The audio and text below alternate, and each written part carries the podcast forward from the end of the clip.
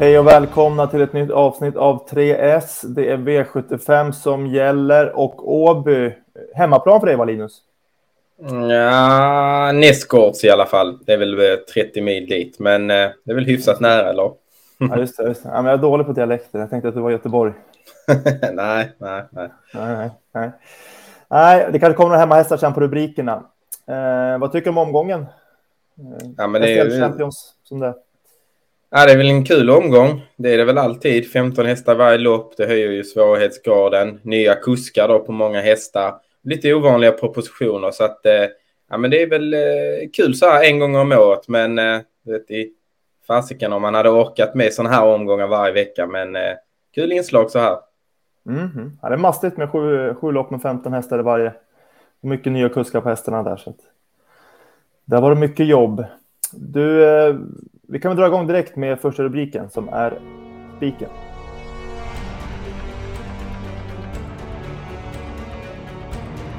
Ja, första rubriken alltså. Spiken. Linus, var hittar vi omgångens bästa spik? Vi går till V75 5, 10, Beauty Smart Face. Favorit i nuläget, men det tycker vi också hon ska vara. En riktigt kapabel fyraåring det här som Kristoffer Eriksson strör lovord över. Eh, hon vann ju redan tidigt i karriären på ett imponerande sätt när hon på Jägersro eh, vann från spår 12 på eh, en hög 13-tid.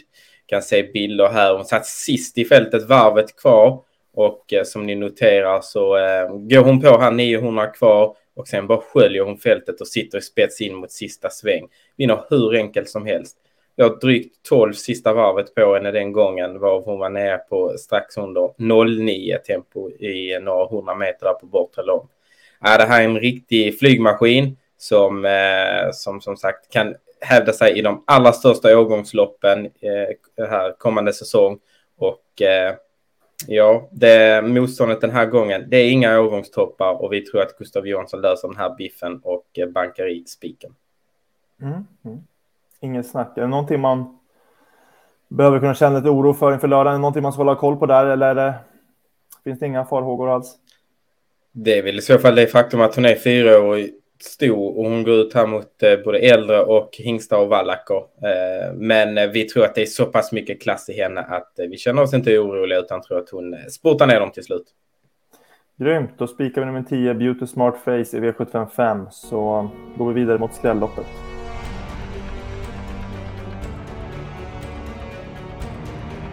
Ja, skrälloppet alltså är det dags för nu och det är 15 nästa varje lopp så det känns nästan som att alla lopp är skrällopp. Men eh, Linus, vilket lopp är mest skrällopp den här omgången? Mm. Hade väl eh, väldigt svårt att reda ut V75 2 och eh, nästan oavsett vem som hade blivit favorit hade vi väl eh, känt att vi inte ville hålla i handen. Ja, det här ser smått olösligt ut, men eh, vi har väl en tipsetta som är streckad på 2% i nuläget så att då känns det som att eh, det är här vi kan hämta lite, lite värde i omgången. Oj, tipsetta på 2 Där får du nog berätta lite mer. Ja, men vi har lagt, eh, det ska sägas, inte en jättestark tipsetta, men eh, en tipsetta ändå i sju Molivici som kan öppna ganska hyggligt om hon kommer iväg i våldstart. Hon har fått ett lopp i kroppen. Vi ser det inte som omöjligt att hon kan köra sig till ledning tidigt i loppet. Johan Untersteiner tränar ju hästen själv, känner hästen då till skillnad från många andra kuskar på sina eh, hästar. Och eh, ja, men för ledning så tycker vi att Molivici ska ses med högst segerchans. 2 procent som sagt i nuläget och eh, det är väl vårt fynd vi bjuder på. Mm. Mm. Intressant och grymt. Vi, eh, jag tror vi lämnar skrälloppet där. Vi målar på rejält alltså i V752 och hoppas på en skräll. Så går vi vidare till chaset.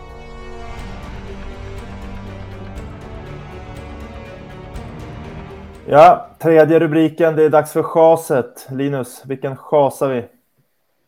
Vi tar favoriten i inledningen, V75 1, 8 Flirting Diamond. Eh, vi ska väl säga som så här, vi såg inte chanserna helt att han kan vinna, men vi tycker att det är fel favorit i loppet.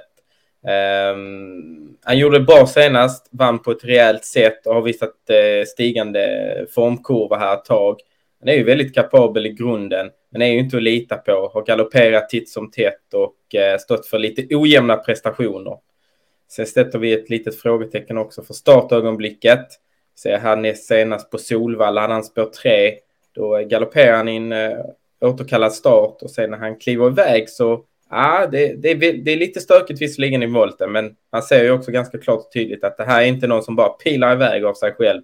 Blir, äh, har lite tur som kommer ner i andra spår där efter några hundra meter. Men äh, ja, det är lite krångligt från start, kanske inte kommer ner riktigt som man vill. Dessutom osynad över den långa distansen. Han bara varit ute över 2,6 tidigare. Och ja, allt som allt så tycker vi inte han ska vara klar favorit utan tycker han är en i mängden. Så att eh, det får bli vårt chans i omgången. Mm, mm. Lämnar åtta, Flirting Diamond i V751 utanför kupongen alltså. Spänning direkt här i V751. Precis, man, man, måste våga, man måste våga få vinna. Ja, helt rätt, helt rätt. Du, bra jobbat. Det var rubrikerna. Eh, jag ska gå igenom dem igen. Eh, vi hade först ut, eh, var det spiken nummer 10, Beauty Smart Face i V755. Eh, sen hade vi skrälloppet V752, alltså där vi garderar rejält och inte glömmer Tronens spelstips 1 7, Molevici, endast 2% nu när vi spelar in. Sen chasar vi 8, Flirting Diamond i V751 som vi anser är alldeles för mycket spelad och eh, därför plockar vi bort honom från kupongen.